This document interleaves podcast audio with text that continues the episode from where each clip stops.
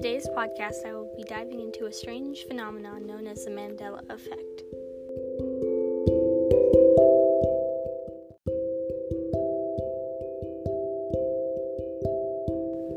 So, what is the Mandela Effect? Basically, the Mandela Effect occurs when a group of people believe something is true or that something happened when it did not. Where did the idea of the The idea of the Mandela Effect came from a man by the name of Nelson Mandela, a former South African president. It was widely believed that Mandela died in prison in the 1980s, but in fact, Mandela died in 2013. This phenomenon was first coined by a woman named Fiona Broome in 2009 after she wrote about her experiences with Nelson Mandela on her website. After doing so, many people claim to have heard the same thing, some even saying they remember there being news coverage about Mandela's death. Ever since this happened, many people have witnessed their own versions of the Mandela effect. What are some examples of the Mandela effect? Well, if you've ever heard the famous song sung by Queen, We Are the Champions, you've probably heard of one. Well, I'm sorry to break it to you, but We Are the Champions does not end in Of the World. The last verse of this song is actually No Time for Losers because we are the champions. The famous Of the World lyric actually occurs in the middle of the song.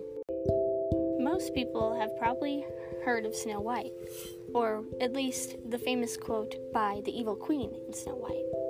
So, what does the evil queen say to the mirror on the wall? Most of you would probably say the evil queen says, Mirror, mirror on the wall, who's the fairest of them all? But actually, the evil queen says magic mirror on the wall. Who's the fairest of them all?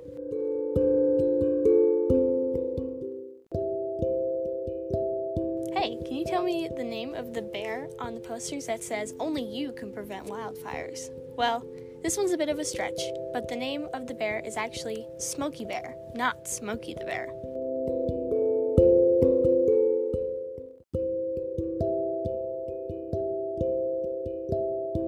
Few more examples of the Mandela effect?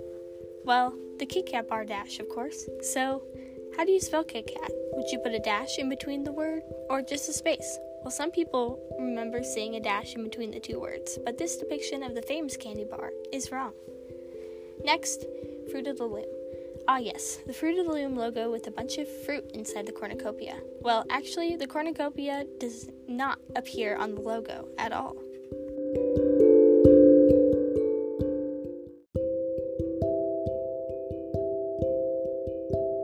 Last but not least, the Monopoly Man. Most of us remember the Monopoly Man wearing his famous top hat, suit, and bow tie, sporting a mustache and a monocle, right? Well, actually, the monocle was just another example of the Mandela effect.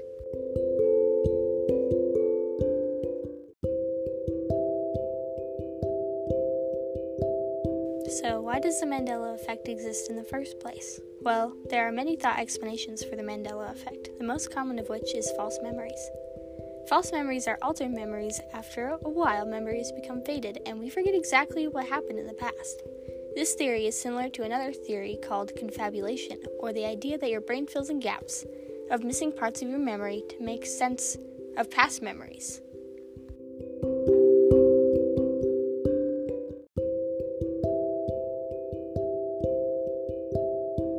Theories about the Mandela effect lead some people to believe that the Mandela effect is actually a part of an altered reality. An altered reality, basically, is the theory that there's more than one timeline in our universe, kind of a multiverse kind of thing. The multi universes could mix together to form the Mandela effect, overlapping and altering what we think.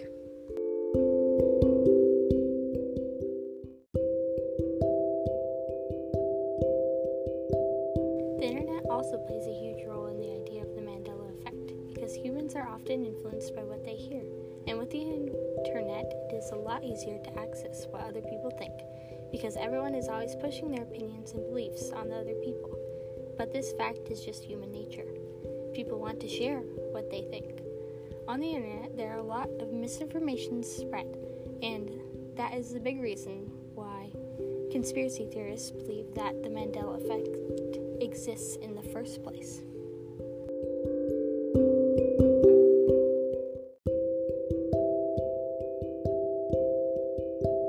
Hopefully, today you learned a little bit more about the Mandela effect and its ins and outs.